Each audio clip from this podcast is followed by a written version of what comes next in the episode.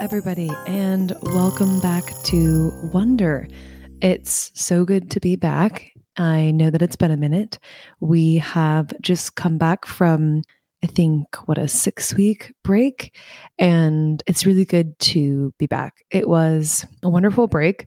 As we talked about a little bit leading up to the trip, we had a big trip in Europe coming up. We had 2 weeks in Italy, some time traveling for work, and then I wrapped up the trip actually going to Nice with a friend of mine for a couple of days before coming home.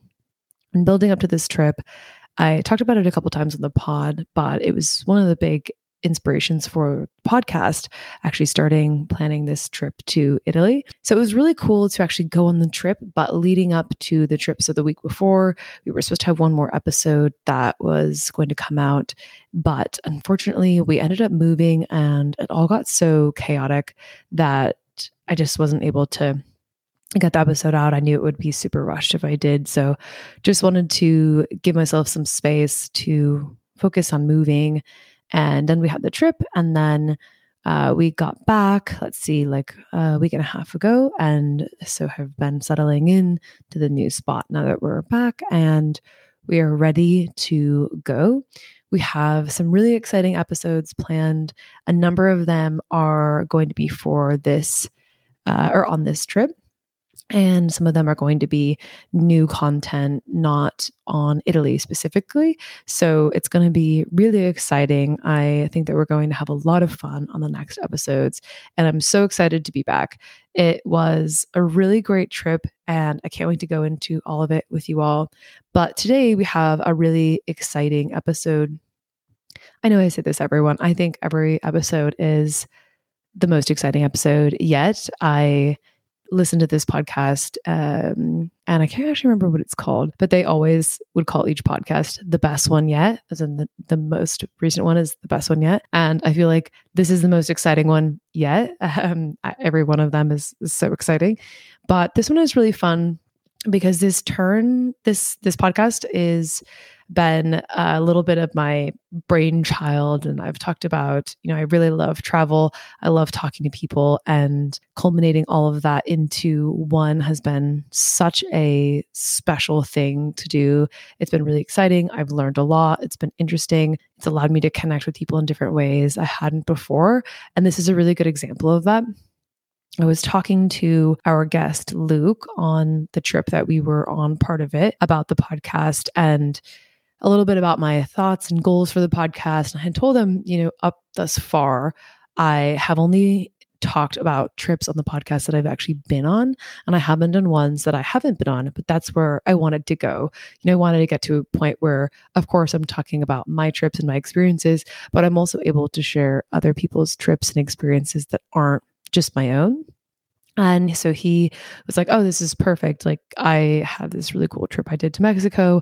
I would love to share it. And of course, I have no context for this trip to Mexico. So it was perfect getting a little bit in the hang of, talking to someone about a trip when you don't have any context on that trip. So I'm really excited to share with you guys this episode on Mérida, Mexico.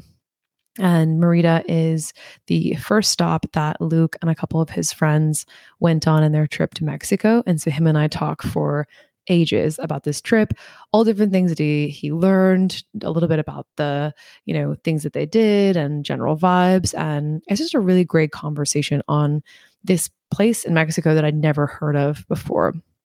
So I hope that you all will enjoy this. There is one disclaimer. Around the minute 15 mark to 17, when Luke is talking about the place that they stayed, there is some fuzziness in the audio. We were recording with we were recording with mobile microphones, and the difficulty is you can't hear yourself when you're recording. So you just have to hope that all the audio comes through. Whereas when I record the podcast at my home, I have headphones in so I can hear everything coming through, and if it's going to be corroded or not. Unfortunately, we didn't know that with this. It's only those 2 minutes. So if it's a bit cringe and you want to fast forward, you definitely can. I don't think it's bad enough to have taken out because Luke is talking about this really cool place that they stayed. And of course we can't really get the audio again. So I kept it in there, but just wanted to let you all know that I do know it's not sounding so great. However, you can understand him and you can hear it. It just sounds a little bit fuzzy, almost as if he's using one of those voice protector things when you used to call people and use those apps to change your voice, and you should call them and tell them that their refrigerator was running or something. Prank call. That's what I was looking for. So anyway, there is a couple minutes, but just 15 to 17. Otherwise, the whole thing is flawless. We did record, like I said, with these remote travel microphones. So the audio isn't the same pristine quality you've come to know and love in the last couple episodes since I got that new microphone. So bear with us, but I actually think it sounds really good. You will be surprised. These travel microphones are $30 on Amazon, and I actually think the quality sounds so great. They hook up on Bluetooth and they're really cool. So if you're interested in recording on the road, then you should definitely pick some of these up. They are amazing. Obviously, this isn't sponsored, but I just really like the microphones and how transportable they are, and the audio is incredibly surprising. So with that being said, we will go ahead and jump into the episode. I hope you guys love it. It is so good to be back, and please stay tuned for the upcoming content. There's going to be a lot of exciting stuff coming up. So do not worry. I am not going anywhere for a while, and we've got lots of stuff coming up. So thank you again for joining us. As if this is your first time, amazing. Thank you. If you have listened before, also amazing. Also, thank you. Really excited to have you here, and can't wait for you guys to listen on Mérida, Mexico.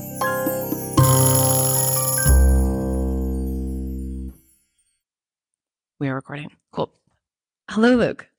Welcome to Wonder. Very excited to have you here. Really excited to talk to you about a trip that you took last year. Before we get started, would love for you to introduce yourself and tell everyone a little bit about who you are and a little bit about where you're from. Hello. Good evening. It's Luke. Thank you very much for having me. First podcast, so a little bit nervous, but we should be able to get through it okay. But yeah, my name is Luke. I am from Belfast in Northern Ireland, and Christine and I are currently in Lucca in Italy. We are enjoying my last day of my holiday here. But a little bit about me. I am currently living in Belfast in Northern Ireland. I was born very, very close to Belfast, down near an area called Strangford Lough. Lovely part of the world. Cool. But very secluded. So yeah, coming to Italy is definitely a big change of pace. But yeah, I'm going to be talking about a holiday experience I had last year, which I'm looking forward to. Amazing. Well, welcome to Wonder. We're really happy to have you. Thank you. And this is... Well, yeah, so we're actually recording this podcast in Lucca, Italy, which is amazing. We're on a trip together. And do you want to introduce how we know each other? Yeah, well, Hugh, who is Christine's partner, I am, I would like to think, his best bud. Him and I have known each other since we were about 13. He used to live over in Northern Ireland, which he maybe mentioned in a previous podcast, with his... The nature of his dad's work, and did a lot of traveling in his earlier years, and Northern Ireland was one of those destinations. So Hugh and I met there and have been best buds ever since. Did a little bit of traveling ourselves together in Australia. He's now out there permanently. I'm still at home. But obviously I've been introduced to Christine now in Italy, as Hugh and Christine have been planning this trip for a long time and decided to get me to come along as a wee extra, which I'm very pleased about. So yeah, I just met Christine a week ago, and it's been horrendous from start to finish, but we'll get through. We've had a terrible time. Yeah. I honestly, recording this podcast is just, we're at the wit's end. Yeah. I'm getting a bit of money for it, so it's okay. Yeah. It's been really fun. And for everyone listening, of course, Hugh has been on the podcast a couple of times. And so it was really cool. We started planning this trip, although we're not talking about the trip that we're currently on today too much in detail. We started planning this trip, and Luke and Hugh were talking about, wanting to meet up at some point. And it just kind of came up that we were all just like, why don't we just all get together in Italy. And so we've done that and it's been so much fun. I've never taken a trip before with like a partner's best friend, just the three of us, which we started just the three of us, which was really cool. And then of course we've met up with Hugh's family and whatnot. And in Italy has just been spectacular. And yeah, right now we're sitting in this villa room and it is really amazing. Very old Italian villa and it's really wonderful. So yeah, I think what I find amazing about a villa is, you know, there's been 10 of us here and every single person has completely their own privacy whenever they want it. It's such a big place and swimming pool and everything. It's probably only the second time I've ever been in a villa. And it still amazes me how, you know, you just kind of want a wee break. And there's so many places in the building that you can go to just take a minute, which is probably my favorite part about it. Well, it's funny too, because there's so many people there. There's about 10 people here at max and everyone has their own space, own areas. Anyone can kind of do whatever. And even right now we're having this conversation and people are cooking dinner and sitting outside talking. We can't hear anything because of how ideal massive it is. So yeah. Anyway, well, thank you for joining us. We're really excited to chat with you about a trip that you took last year, and really interesting because this is our first interview. So when we were talking a little bit about the podcast, we were talking about how I was basically had told you that, you know, all of the podcasts I've done so far are all trips that I've been on. I haven't interviewed anyone on a trip that I haven't been on before. And that is, you know, kind of what we were building up to. So this is our first podcast where we're talking about a trip that I don't have really any idea about. So I'm really excited to talk to you about the trip and really get to know more about your experience on the trip. And we'll be focusing on one part of your trip because it was a pretty big trip. But tell us a little bit about where we're talking about today. Yeah, so it was last September, so September 2022, me and two good friends of mine from home, two guys that I've known for a long time. We've always planned to take a holiday together, and we just thought, okay, let's go somewhere that's none of us have been to, somewhere that's a little bit extreme, but we thought we'll be able to get a lot out of 3 weeks there. So we chose Mexico, and had a couple of options in mind. We were thinking maybe going out to, you know, the Philippines, Vietnam, somewhere like that. But then we thought Mexico will definitely give us a few stories to remember. And yeah, we had to fly into Cancun, but you know, from reading up about Cancun, it wasn't really what we wanted out of the holiday. You know, sitting in an all-inclusive hotel for 3 weeks wasn't the ideal. So yeah, we decided to try to get out to the more rural parts of the country and get a little bit more of an idea of their cultural sides. And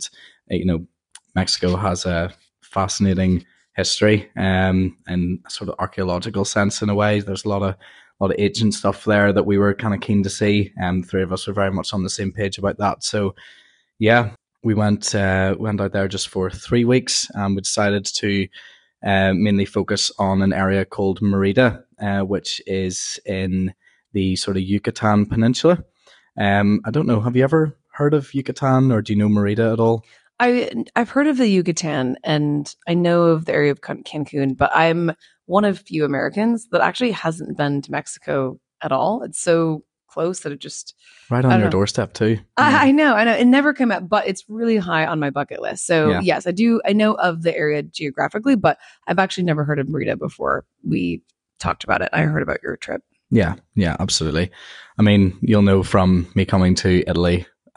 you told me where to get to, and apart from that, no idea where we were going to go to after that. So whenever I go on a holiday, I try not to know too much about where I'm going. You know, setting expectations too high and things can maybe be a bit of a bad idea. So you know, I know we knew where we were going and how we were getting there, and we booked all of our internal flights and certain things before we got there, but didn't do massive amount of research. We wanted to kind of scout the place out in our own time. While we were there, we had plenty of time, so it was good. But the main thing that we did in Mérida, which I would highly recommend, I mean, it depends on the group, obviously, if there's a confident driver in the group, but you know, two out of the three of us were very confident in driving the other side of the road and, you know, the other side of the car, obviously being from the UK, but yeah, we rented a car for the duration of our time there. And in Mérida, they do give a lot of, a lot of options on, getting on a bus tour and going out to the certain sites and the certain things they've got in surrounding the Yucatan area. But that really limits you into the real hidden gems that the area provides. So what I found out there, and again, I'm not going to pretend to be in any way an expert in this. Again, if somebody's listening and thinking that is complete bullshit, that's not right. That's right. We're just one perspective. It's not the perspective, just a experience and perspective. So don't worry. Okay. Well, this is what I think is maybe correct, but so basically, in Yucatan, that is essentially where the meteor struck. That's made all of the dinosaurs extinct. So the actual crater that is still there is all underwater now, so you can't really see it. But in the Yucatan area, that's essentially the area that it hit. So there are a lot of sinkholes in that area, also called cenotes. Basically, these like freshwater caves that go into the ground, and these areas are all completely natural. They're absolutely beautiful. They've got fish. They've got loads of different wildlife that go around them, and you can swim in them. You can scuba dive into them as well. Cool. They've got a huge sort of cultural and environmental significance. They provided sort of fish and clay for the Mayan people, way back in, I don't know when the time period was, but. And did you guys? Was this near where you were staying, or did you take like a day trip here? What did your guys' visit look like? Yeah, it kind of had to be day trips. It was pretty long drives to get out to the good ones, but you do the research, and there's hundreds of these that surround Mérida, but all a fair bit of a drive. I mean, you could be talking an hour and a half to 2 hours away, but fuel out there very reasonable, and renting a car in itself was very reasonable in price. Probably the same cost as what it would be for a bus trip. Obviously, bus trips are very convenient, but with a car, you can stop off anywhere that you want. A lot of these cenotes are down real sort of dirt tracks, very difficult to get to, very secluded, and only costs maybe 30 cents to get into them. And it's only really locals that go to them. So very quiet and very private, and that's what we find really special about them. So because even as you're describing this, I'm imagining it's off the beaten track. There are a couple hours. Yeah. There's a lot of, really only locals. How did you guys find all of these? Funny enough, there's actually, you're driving down a sort of main road, and then the way we kind of went to a couple of them is you see a sign off the road, and it just literally says, the name and cenote. Yeah. So bang a left or bang a right, and then just follow the signs. A lot of them are on Google. You go into certain reviews, and do a bit of research in your Airbnb or in your hotel before you go, and pick a couple that you just want to cover off during a day. And every single one is so different. There's some that are enormous that you can't swim in because it's too dangerous, because it's you can't get into them. And other ones are you can just sort of walk into them, and it gets gets deep enough to dive into. They're not dangerous, and other ones are kind of in a cave where it's very dark, and they have to be sort of lit up by artificial light and everything. But it's so much variety in terms of size, and you can easily put in 1 or 2 days just exploring these cenotes. For us, that's exactly what we wanted. Did you guys pack your snorkels and whatnot, or did you just have kind of swimmers and a towel and? Yeah. Head out on the great open road. And funny enough, we didn't get to actually do any like form of scuba diving. The scuba diving was more for the professionals. To be honest, you need to have done it a couple of times. None of us had really done any scuba diving. So snorkeling, we did in the bigger ones a little bit, but it was more just kind of swimming and dipping the feet in and kind of taking pictures of the outstanding beauty, because they really are amazing. But yourself on day trips, especially long drives out, the day just disappears. So you maybe get 2, maybe 3 in a day, and then you have to go. But no, I would highly recommend going to those cenotes if you're ever near that area. And so I guess even just to rewind for a bit, so how did you guys decide on Mérida? Where did this come up in your research, and what stood out to you? Was it the cenotes, or was it something else? This is a little bit random. I was round at my friend's house, and one of them was living out in the Isle of Man, and it's very difficult. We were three guys that are pretty poor on our phones, so organizing this over phone calls and everything was extremely difficult. So landlines, it sounds like. Yeah. But the organizing part of it was taking far too long, and we realized we'd booked the flights, but nothing else had been booked in between. So we need to figure out what we're doing here. One of them was living out in the Isle of Man, and the other two of us were at home. But he came back home for a couple of nights, and we just set one night apart to say, right, we're going to at least book our accommodation for the first place that we're staying in. Mm-hmm. Still haven't decided it. And on Airbnb, this random place came up, and it looked so bizarre and so weird and so wonderful that we thought, okay, let's look at it. We didn't even know where in Mexico it was. We just said, we're getting to Cancun. We can get to it wherever it is. We can take a flight or whatever. And just turned out this place was in Mérida. But it was and the funny thing is, we originally thought it was an actual renovated church, mm-hmm. but it was just a building that a guy had made into something that looked like a church. So he had altars, he had confession boxes, he had so many extra rooms, so much detail. To anybody that just maybe watched a few too many horror films, it would be an awful spend of money. It would make you feel very unsettled, and it's far too weird. But for us, it was like, wow, this guy has put in some serious effort.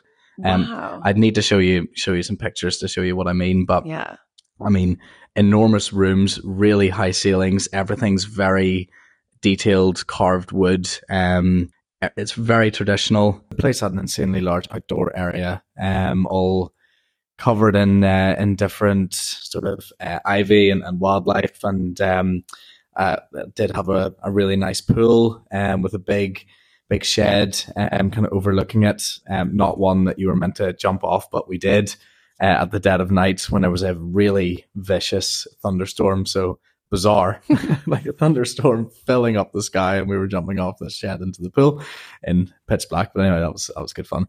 But they had a really large outdoor area with so much extra space that, they only had 3 bedrooms, and it was basically made for over 20 people. So I don't know what this guy was really thinking in terms of accommodating that many bodies. But yes, so much extra space. And up in the top bell tower was actually where I got my head shaved. So that right. was the moment. I was just after we woke up the morning after we arrived.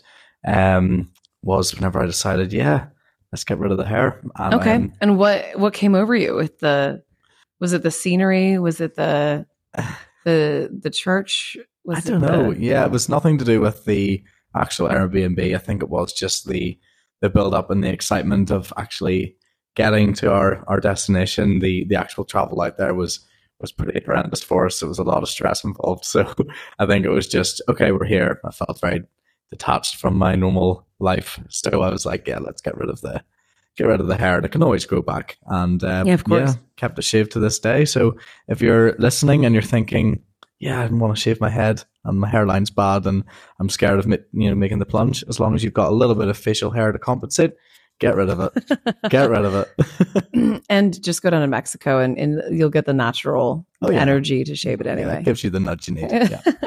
No, it's really cool. I mean, even just, we were just talking and looking at some photos. This is one of the most incredible Airbnbs I've ever seen. I don't know how you guys even were able to found this place. It looks like something that just is from the Gothic Mexican Renaissance, if that mm-hmm. happened or existed. So how long did you guys actually stay here for? We were there for 6 nights in total. Okay. So a good amount of time. Yeah. Yeah. And for the same, for the size of place that it was, extremely affordable. Really? But whenever you're scrolling through, very hard to actually settle on a place in terms of location and value for money, and if it's going to be a good fit for everyone involved. But this place was a real shocker. We didn't expect it, and the way it was pictured didn't compensate for how it actually was. It was way better in person. So one of those few times that you were pleasantly surprised with that sort of thing. But that's the only reason that we went to Mérida, and luckily Mérida seriously provided so much more than what we what we expected it to, which was great.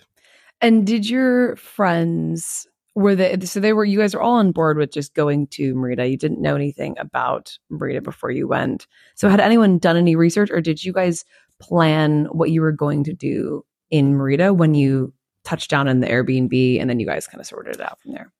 Yeah, so once we booked the Airbnb and we had that bit sorted, you know, it was little by little in terms of organizing for that trip. But once we decided, yeah, we'll stay in this Airbnb, and we got that booked, then we thought, okay, well, we're going to be here for, you know, 6 nights, so we might as well, you know, figure out what there is to do in that area. And then we sort of figured that there's the very famous Chichén Itzá, mm-hmm. Which is like one of the sort of world famous archaeological sites, and it's basically never heard of it. World famous, but yeah, I'd never heard of it either. It was basically, like as I say, an archaeological site, and essentially that's where these sort of cenotes would come into it as well. So cenotes are like the sinkholes.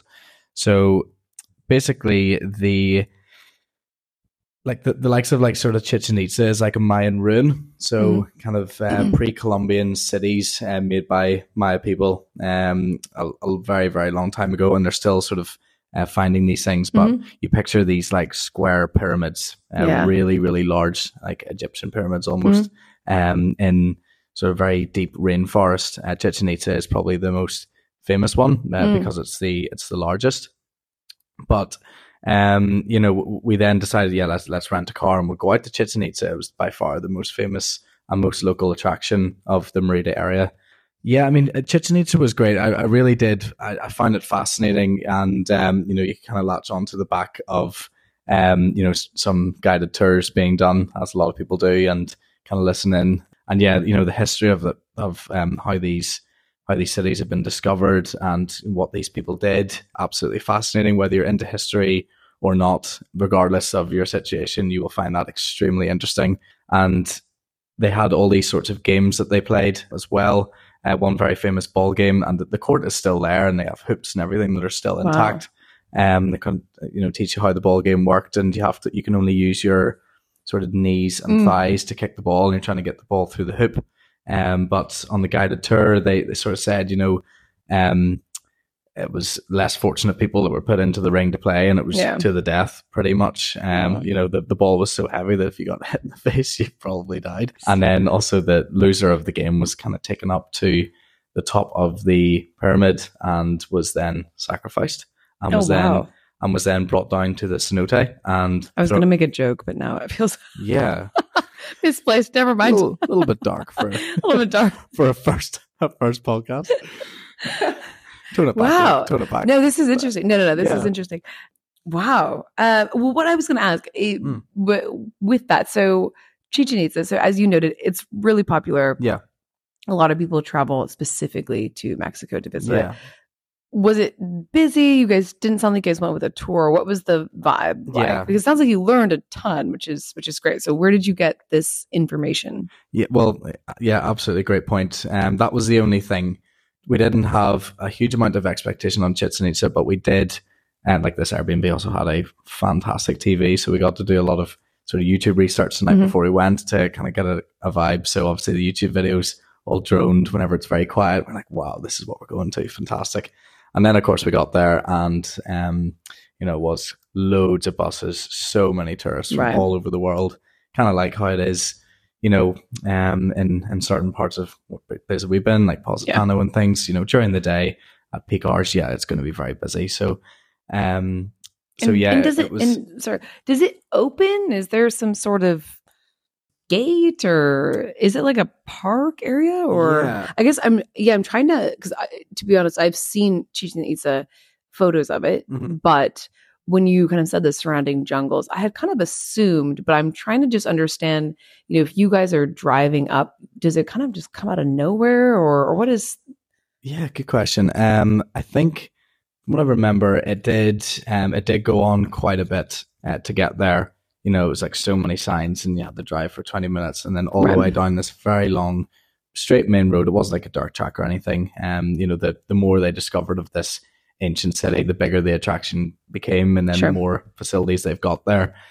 So no, it's a huge car park. It's not so much a gate that you go through. It's a couple of gates you go through, but like a gated sort of ticket area. So you buy your ticket at the gate and then go through just for the car park. But then a huge car park, and then you go through like a big visitor center building to buy your ticket into the area.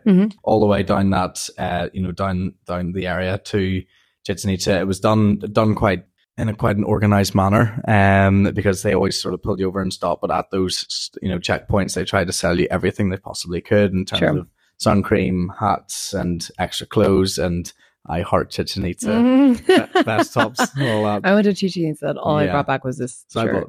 I bought six of those. And you wear them for 6 days, and on Sunday you wear something. Yeah, well, I'm currently wearing one right now.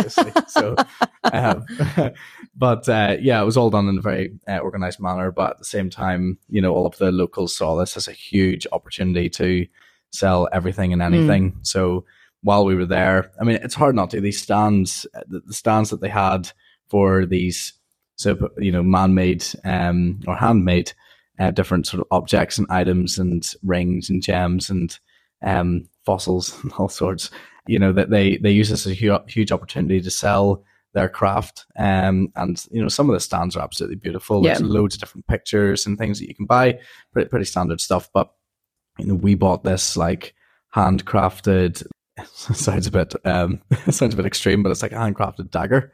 Not one that you could use for anything, but it was like a really, really nicely crafted thing. But then we bought it, and it was, I think it was like, I don't know, the equivalent of maybe €15 or something.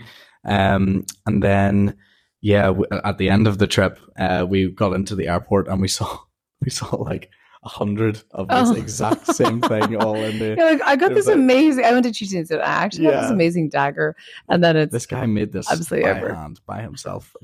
No, he whittles away making these daggers by night and sells them by day. Yeah, so if you think the thing is original at Chichén Itzá, it's more than likely not, unless it's very obvious. So such a bummer. But it's you have to get involved with it and get some sort of memory for the occasion, but. I thought Chichén Itzá was brilliant. It really was good, but it's hard to really enjoy it with the crowds. Yeah, like anything.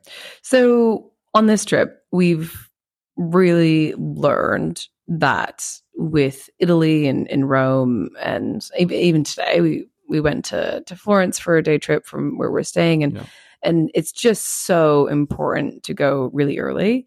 So is that? Do you think like going early would make a difference? Like, is there a kind of, do you think that would be, something like people could go see Chichén Itzá a little bit better if they were going quite early, or is it maybe round the clock? It might be just insane. Yeah, no, for sure. Again, a massive benefit if you do rent a car. Yeah, renting a car. Okay, definitely. That sounds like a big win. Because it did take us a little while to get there. And by the time we got there, it was kind of when everyone was arriving. So a load of buses and, everyone that I was doing there, Cenotes and Chichén Itzá day trip. We kind of arrived when all of those guys arrived. So yeah, if you get down as early as possible, and, it doesn't take very long to get around the whole site. Once you've seen something, you're like, okay, on to the next thing. Cool. You need to stand for half an hour at each thing and stare at it, get your photo and move on. But obviously, it's very easy in a place like that with such natural wonders in front of you. It's very easy to just kind of look at everything through your phone and take a picture. And it means like, I can always look at this. Yeah. But put the phone down and really, really look at what you're seeing in front of you. No, it sounds so obvious, but at certain things, even sport events that I go to, I'm kind of watching it through my phone sometimes. Like, what am I doing? Just look at what's in front of you, and it's like, wow. Yeah. Because the scale of these things that you're looking at is insane, and how these people made it is still unknown, moved all of these rocks, and it has to be aliens. I always think this. It's the same with the pyramids of Giza as well. So there's just, it seems so inconceivable. And yeah, I've heard this, and someone else who had talked about other kind of Mayan ruins, and maybe it was even the ones in Peru that was talking about. They're just, these blocks are so massive, these blocks of rock, and how they could possibly build them. It seems even inconceivable for today, let alone, at that time. So I think, yeah, my gosh, the scale of it just must be really astonishing when you're there. It's the symmetry of it as well, yeah, and the perfection. You know, there's no mistakes, and the little renovation that they've had to do since discovering these cities is it's absolutely astounding, and they're still finding more and more, because the forest is so vast and it's so thick that the more they go in, the more they're finding. So there's still a lot more that we're gonna see, and a lot more that we can learn about that that time, which is excellent. But after Chichén Itzá, we still did have a bit of time, and to be honest with you, we'd really built it up, and after we saw it, we just wanted to get out of the crowd, and it was a little bit underwhelming. Thought, I would love to see something similar, but with a little bit less crowds. And that's where we came across a place called, pardon me if I am pronouncing this wrong, but it's either Uxmal or Uxmal, Uxmal. And it is basically another site, but and not far. I think from memory, it took us like an hour and a half, maybe not as much as that, maybe about an hour from Chichén Itzá, but by far, I would say my favorite part of Mérida was going to that place. It was so quiet, and it was so big. And I mean, because it was so quiet, you could really sort of have certain areas to yourself, or just with the group that you're in. And it, with less noise, makes you really appreciate everything so much more. You don't feel as rushed. You can take a nice, deep breath. And so, was this similar to Chichén Itzá, or very similar? Yeah, it was. In terms of the size of their, their sculptures. I'm sorry, not their sculptures, but their buildings and their tombs and pyramids and things. Then, it was very similar. I think Chichén Itzá did give more content to look at, but Uxmal was. It was smaller, but it was more impressive, I thought. Okay. You could go on to certain things as well. You can't walk onto these, onto these structures. You can't walk to the top of the pyramids or anything. That would be really dangerous to walk to the top as well. If you fall down, then that's it. But with Uxmal, you can walk on certain things, go up really close. And again, another sort of slightly weird thing, but there's thousands upon thousands of lizards around. It's everywhere. Wow. Everywhere you look, you have to be careful not to stand on them sometimes. So, that's so quite cool to get up close to the wildlife in that way. But yeah, if you're in the area, then Uxmal, I cannot suggest more. Really? Okay, that's cool, because it sounds like Chichén Itzá early morning, definitely go see, tick it off, and then spend a bit more time at Uxmal. However we pronounce it. Yeah. Okay. It still doesn't take very long to get round it. I mean, as I said, once you see it, take it in, get your picture, and move on. You could probably get round Uxmal in 1 hour, maybe an hour and a half. Just depends, And how long did you guys spend at Chichén Itzá? Yeah, Chichén Itzá, more ground to cover. We also did. I mean, they make it extremely hard for you not to buy things. So to get out of the place, you have to walk down this really long path, and the path is filled with these stands, and some of the stuff is really cool. So we did spend a bit of time there at the end just looking at different stalls, and then it started raining extremely heavily, so you had to stand underneath someone's stall to protect yourself, and then that started off a conversation, then you can not buy something. So I think maybe 2.5-3 hours we would have spent there. Okay, cool. That's really, really interesting, because it's fun even having this conversation, because I know people who have been there before, but I've never really heard anyone describe it before in such a way where now I can really see how you could fit it in. It's not like a full day. It's, a part of a day, could be an early morning, but you can see some of these other ruins that you can really spend some time with, which is great. Yeah, absolutely. If I was to go back, I mean, I would definitely visit more cenotes, but if I was to be given the option to go back to Chichén Itzá, I probably wouldn't. I've seen it, I've done it, kind of don't really need to get any more out of that experience. I wouldn't know what to expect, and I can't imagine it will change very much unless they do, discover a lot more in the area, and you're like, no, I need to see that. Yeah. Because a lot of the stuff, photos don't do it any justice at all. You need to go and see the scale to really take it in. But it depends on what type of holiday you're looking for. I mean, obviously, as I said, you don't need to be a history buff to enjoy this. It's just human history and being impressed with what humans have done you don't need to be into history to appreciate that. So, yeah, I thought those were excellent, but just for a really fun day trip with a group of friends, going and visiting these cenotes in a car, and, you know, taking as long as you want at these places and going down to the less accessible ones, which usually turn out to be the better ones because they're quieter and harder to get to. Then, yeah, I couldn't recommend that more. Cool. I love it. And so you guys spent some time at the cenotes. You guys spent some time looking at the ruins. Mm-hmm. Anything else that you guys did activity-wise in Mérida that stood out to you? Well, I got extremely lucky. One evening, we got back from one of our day trips. It could have been that. Usually after a day like that with crowds and sun, you just kind of want to sit and get away from everyone. But you don't want to sit around with hundreds of thousands of people. No. But unfortunately, but also very fortunately, that's what happened. I think it's twice a year that that's basically Mérida celebrate a carnival festival type thing, and the whole city basically gets involved. And so I was just sitting outside, and we had no idea this was happening, but I was sitting outside just in the pool, and I heard music, pretty loud music, kind of coming from the pretty near distance, and I was thinking, what? And it went on for quite a bit. Yeah, I was thinking, that's not a car, that's not just a local club or something, that is something that's clearly outdoors. You know, you can tell something's coming from the stage. So, yeah. So I kind of just dandered out. And to be honest with you, Mérida is a very, very hard city to navigate around. Every single street looks exactly the same. It's worn down, but in a really nice way. But, you know, every single building looks so identical. Right. All of the, you know, it's done in areas. So you kind of keep yourself right by knowing the area name that you're in.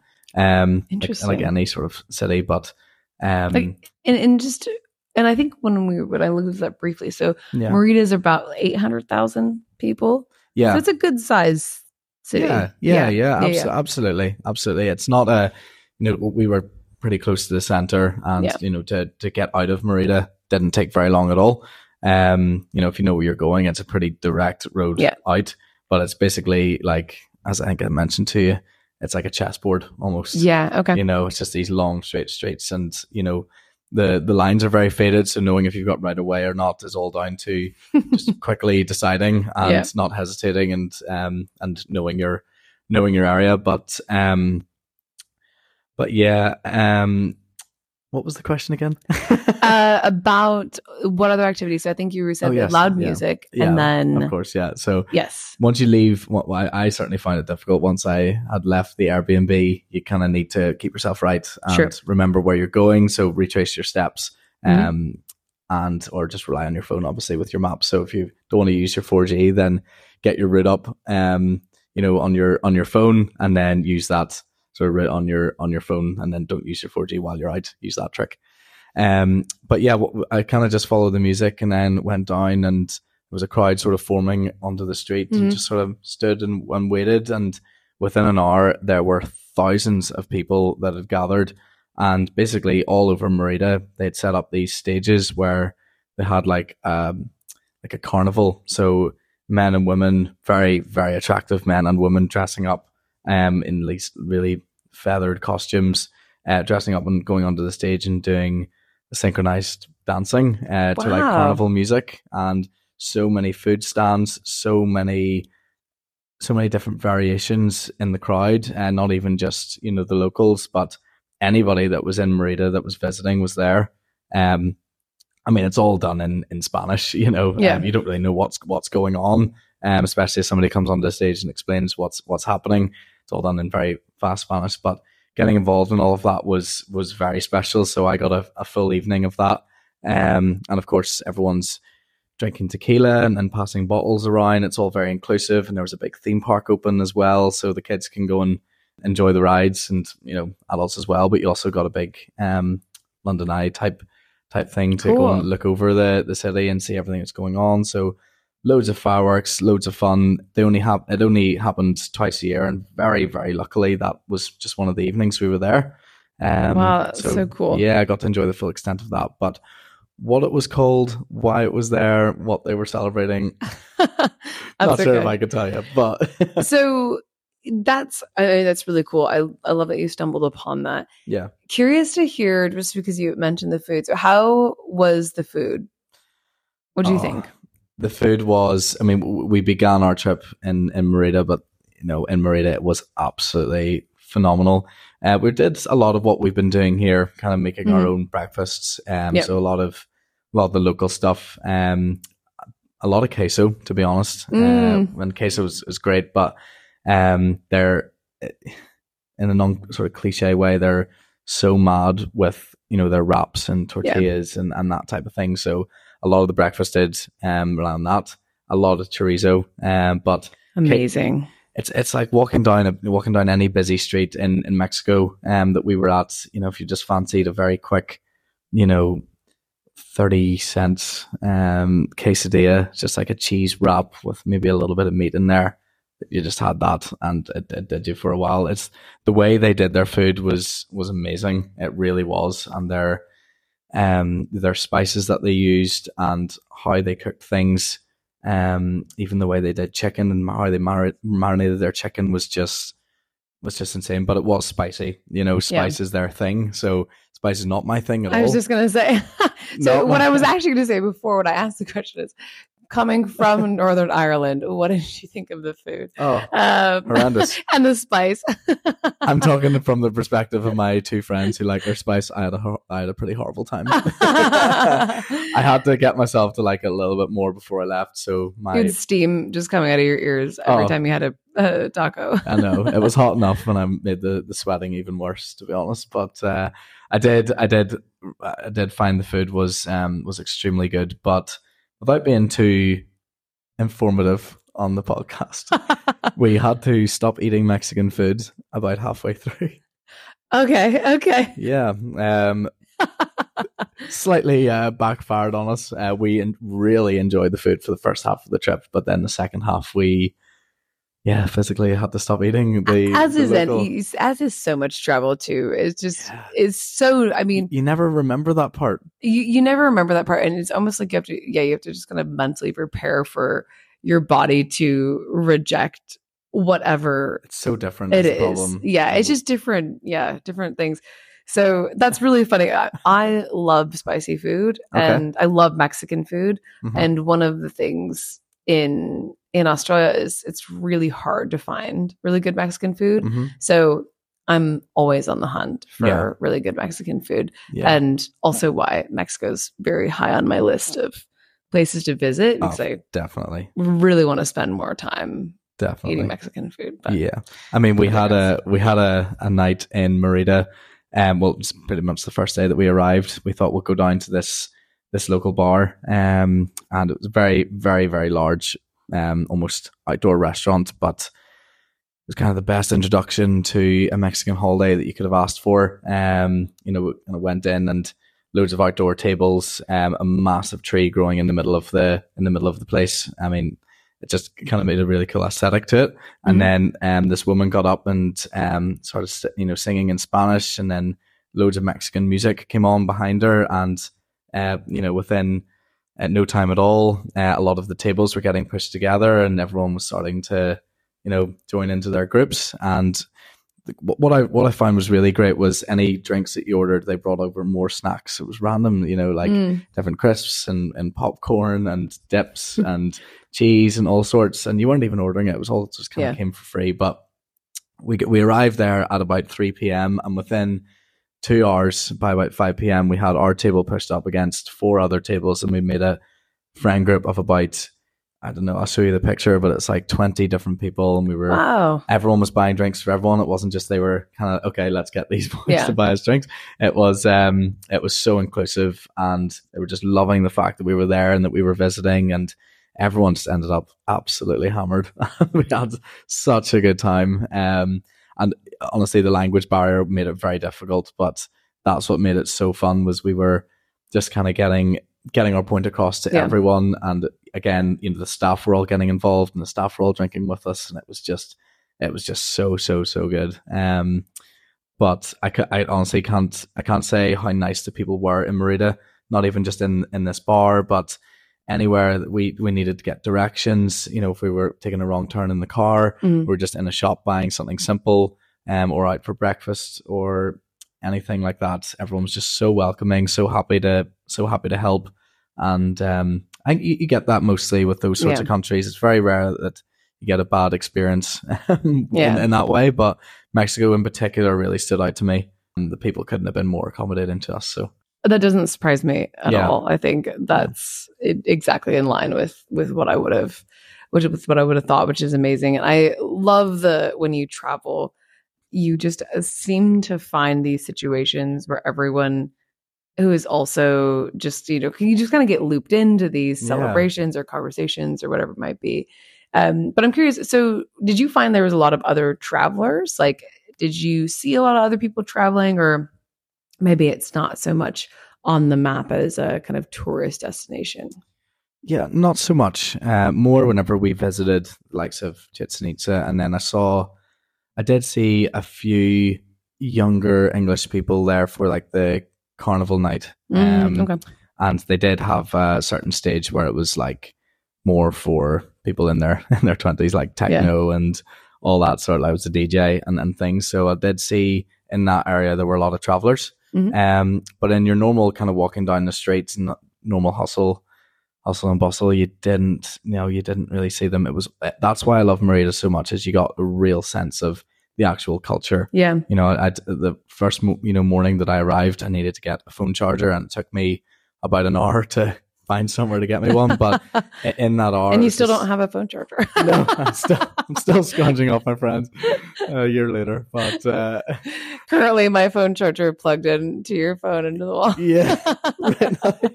As we record, I think I'm getting up before you tomorrow morning, so I'm going to be taking it home with me.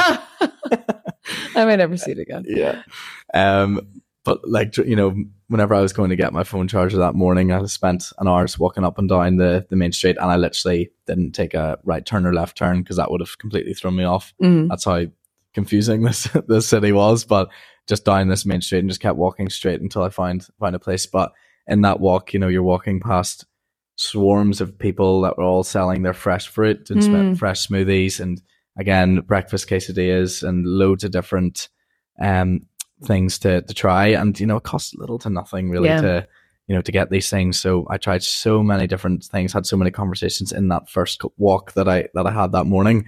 And in terms of an experience, I didn't bump into one traveler there. Yeah. And it was great. That's so interesting.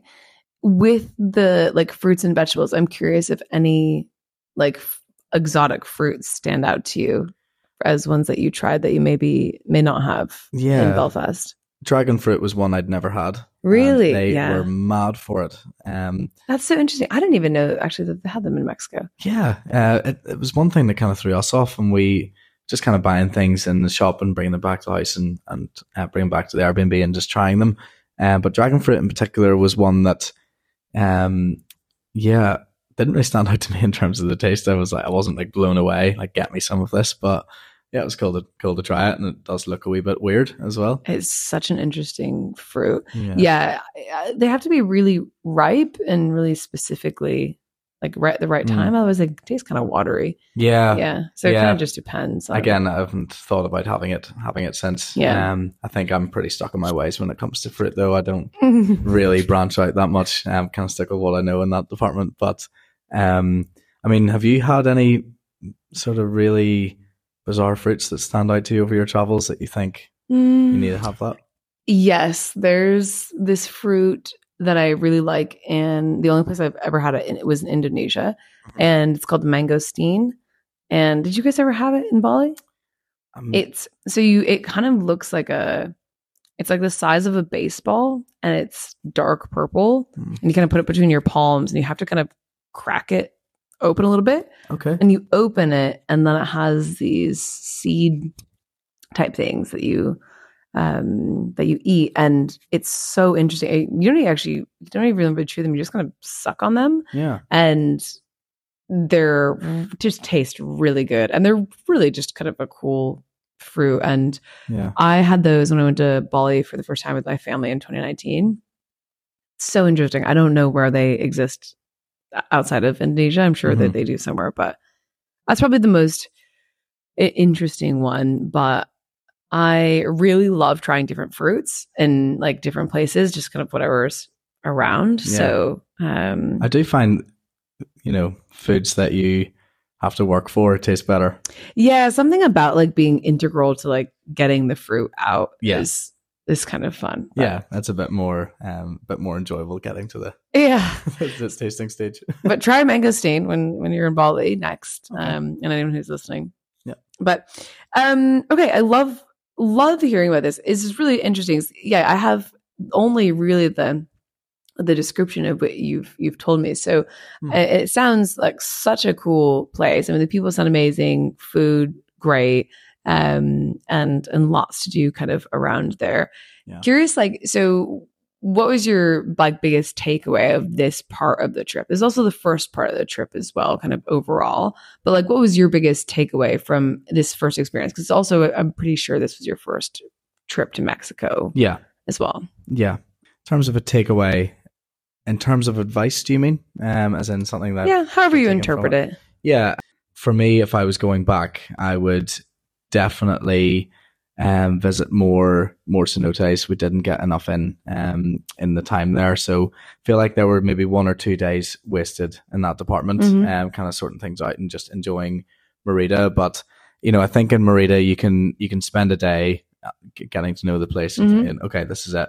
You know, because it is a very same old city. Really interesting, of course. But there's a lot more outside of the area. So use Mérida as your base, and then kind of explore the surrounding areas and the surrounding cenotes and the archaeological sites and things. But yeah, you know what I took away was fantastic to rent the car and have your freedom that way. Not even just to visit those sites, but for freedom for everything, like getting to and from the airport. You know, we rented it from one base and handed it back in another, all very handy. And yeah, I would say just try to get as much in each day as you can, because there's so much that the Yucatan area offers. Yeah, we only got to see like a very small snippet of it. So I'll definitely be visiting at some stage, but I'll not be going back to the same places I've already visited. Yeah. Unless, as I say, they've discovered more. Yeah. No, I think so. The car rental is actually, I think, really interesting, because I think a lot of people would maybe think going to Mexico, yeah, you have your kind of Cabo type experience. Maybe you're staying in Cabo, you take like a bus tour to the Yucatan, but you don't ever rent a car. So I think really cool that you guys rented a car and then curated this trip driving around. And that's something I haven't heard many people that I know who have visited Mexico have say that before. I would definitely say if you're renting a car, and we just made a little bit more of an effort to spend a little bit more. It wasn't night and day difference between a smaller car and a bigger car, but because the area was so new, because the city was complicated to drive around, and because we were still not sure of where we were driving to, we did rent a larger Jeep, a big automatic Jeep. So better visibility around those small streets, and automatic, very easy to drive. And everyone just in general felt a lot safer. Yeah, so I'd say spend a little bit of extra money and don't drive around in a small, low vehicle. It's just better for everyone. Yeah. Well, more space. And you were with two other guys as well. So what was it like traveling with your friends? We definitely had our moments, for sure, especially going out with not much of a plan.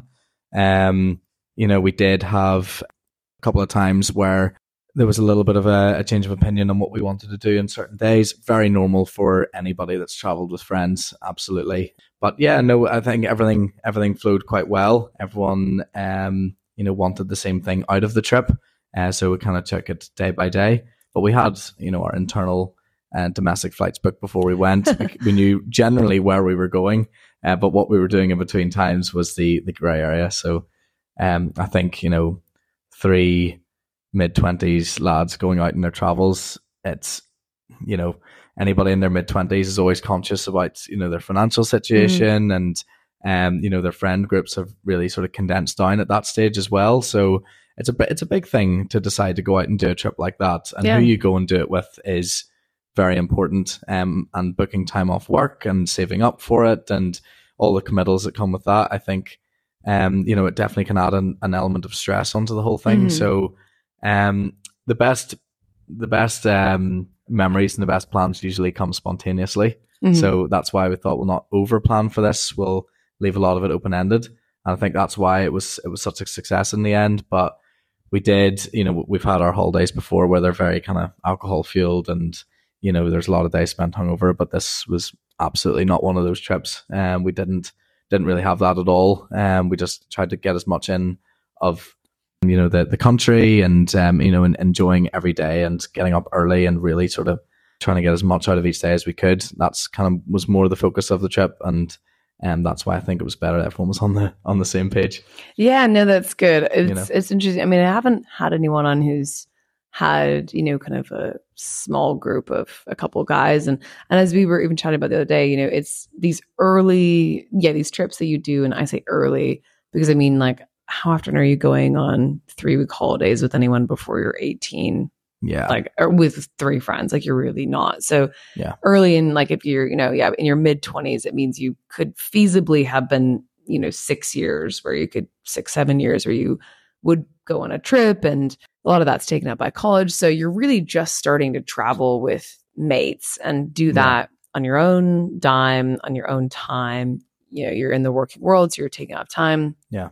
And you're figuring out who you are as a traveler, mm-hmm. who they are as travelers. Does that make sense? Like you said, we all wanted the same thing, but how we went about it maybe was different or the same at times, depending on what it might have been. So yeah, it's interesting to kind of hear that. It sounds like you guys all like had a really great time and organized it well in the way that, you know, you guys spent the investment that you had in the way that made the most for all of you.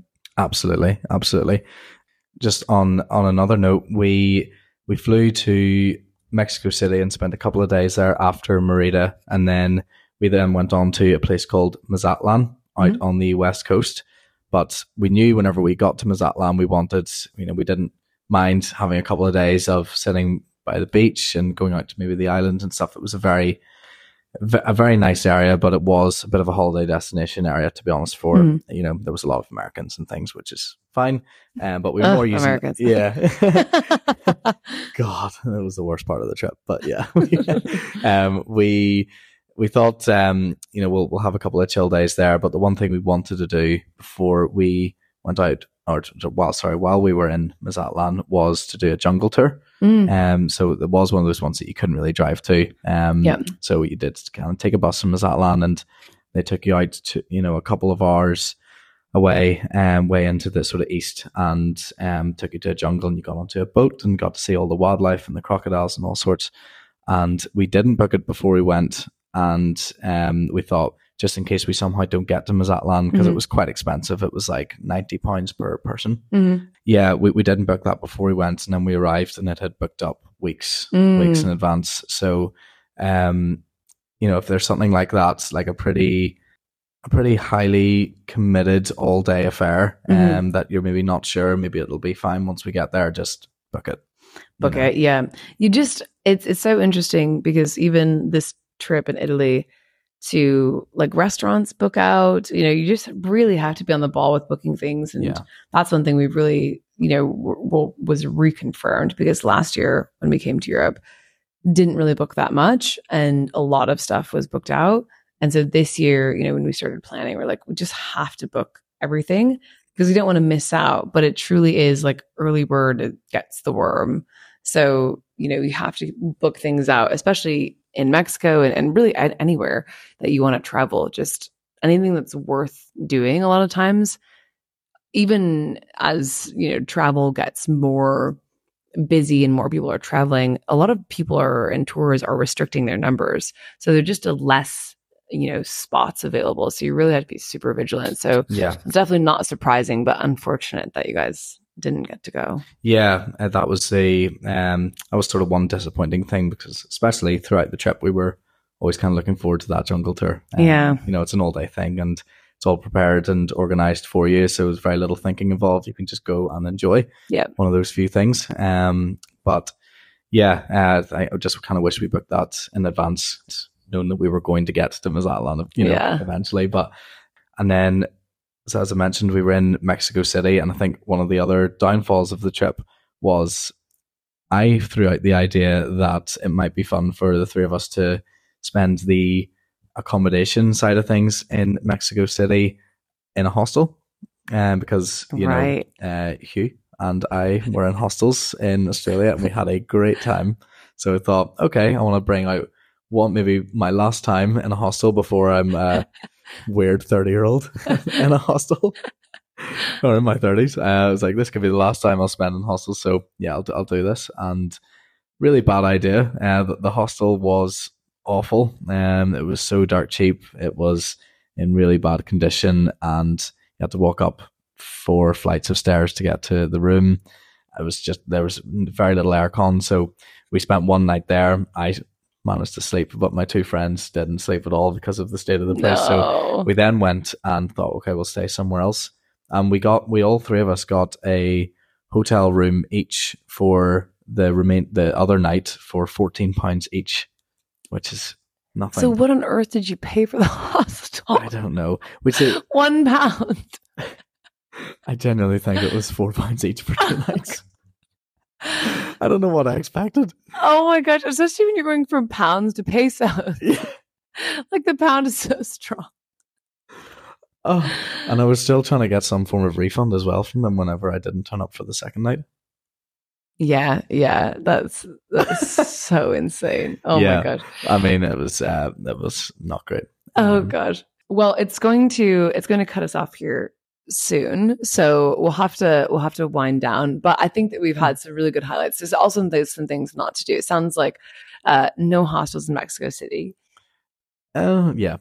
Just no hostels in general if you're past 25. Yeah. Try no hostels in general. But then, making sure we're bringing things. But really cool trip. I mean, and we'll get some photos and we'll post them so people can see. But yeah, really, really interesting trip. I'd never even heard of Mérida before today until you started chatting. And I think it's really cool that you guys also chose this random spot in Mexico and went, out of Cancun, because Cancun gets so much attention, but there's so much more to Mexico. And even, the number of people I've known who've gone there and just go for a couple of days, and then the second they get out of Cancun, it's just so amazing. So I can't wait to go to Mexico personally.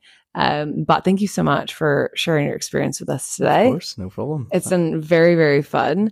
Let's see. I think that's kind of it. Any other last thoughts you want to share with our friends listening today? No, I think I've burned your ear off enough. So it's been so fun. Yeah. No, thank you so much for coming on. This has been really fun. And we'll have to maybe get Hugh and I all set up to do a little Positano recap virtually. I would love that. Yeah. No, but thank you for allowing my first podcast experience to be with you. It was, a lot of fun. So thank you. Wonder's happy to be your first podcast experience. It's been wonderful. It's all about the inclusivity. No, it's been so good. Well, thanks so much, Luke. Much appreciated. We're gonna go rejoin the squad now, downstairs for your last night. Damn it, your last night here in Lucca. But thanks so much. We'll talk to you soon. Thanks everyone. All right, bye.